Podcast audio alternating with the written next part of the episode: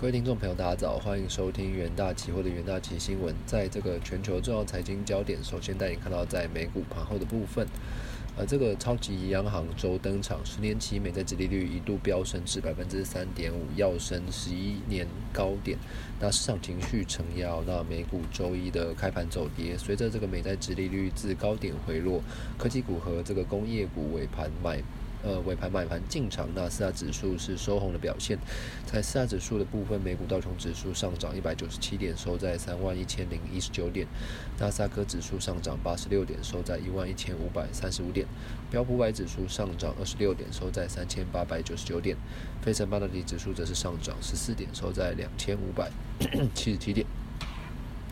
全球金融市场本周将面临超级央行周的考验。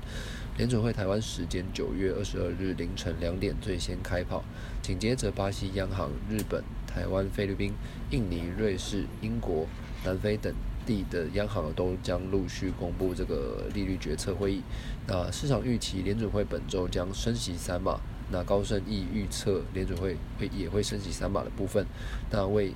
薪资和这个通膨降温，而十一月和十二月都升息两码，那年底利率最终将来到呃百分之四到百分之四点二五的部分。此外，在这个美国公开发行公司。会计监呃监督委员会周一在这个香港开始检查在美中美上市的中概股的审计底稿。那阿里巴巴、网易以及百度、京东以及这个百胜中国为首批审查的公司。好，那在这个个股期的方面哦，第一个标的关注到这个元泰的部分。那电子纸显示与一般数位显示不同哦，其电子墨水为这个。微杯及这个微胶囊，那墨水内有这个有色粒子改变位置而显示颜色及画面。呃，二零一七年之前哦，主要应用于电子书阅览呃阅读器。那近年电子墨水反应速度及画质精进，且这个彩色产品呃推出使用领域增加。那尤其以这个电子纸标签需求最值得瞩目。那在电子书呃阅读器以及这个电子纸标签的这个供应链当中哦，那元泰为这个全球电子纸材料唯一的供应商，那公司未来成长率有将高于整体的产业。那九月十九日这个元泰期货收平期价是维持高档震荡的走势。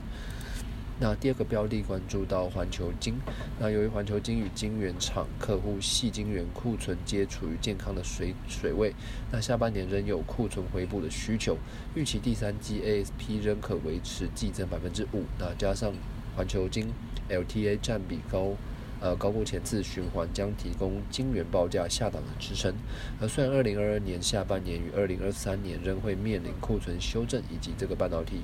厂扩产时程延后，那不过十二寸细晶圆因供不应求，报价仍可上调百分之五的部分。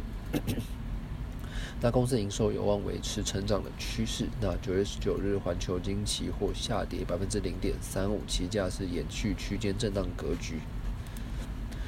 那第三个标的关注到台达电期货。那今年电动车市场不受景气的影响，加上美中都有推出电动车的利多政策，有望带起电动车产业长线的发展的趋势。那台电台达电在近年要积极投入电动车领域，有包含像是在功率模组、充电模组、电池管理系统、车载充电器以及这个动力系统等项目。那电动车产业蓬勃发展是有利公司营运的展望。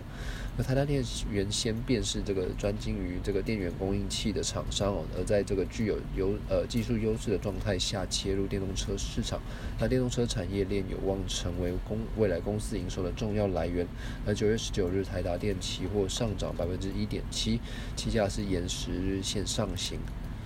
那投资人呢都可以留意相关的股期标的。以上就是今天重点新闻的整理。那谢谢各位收听，我们明天远大期新闻再见。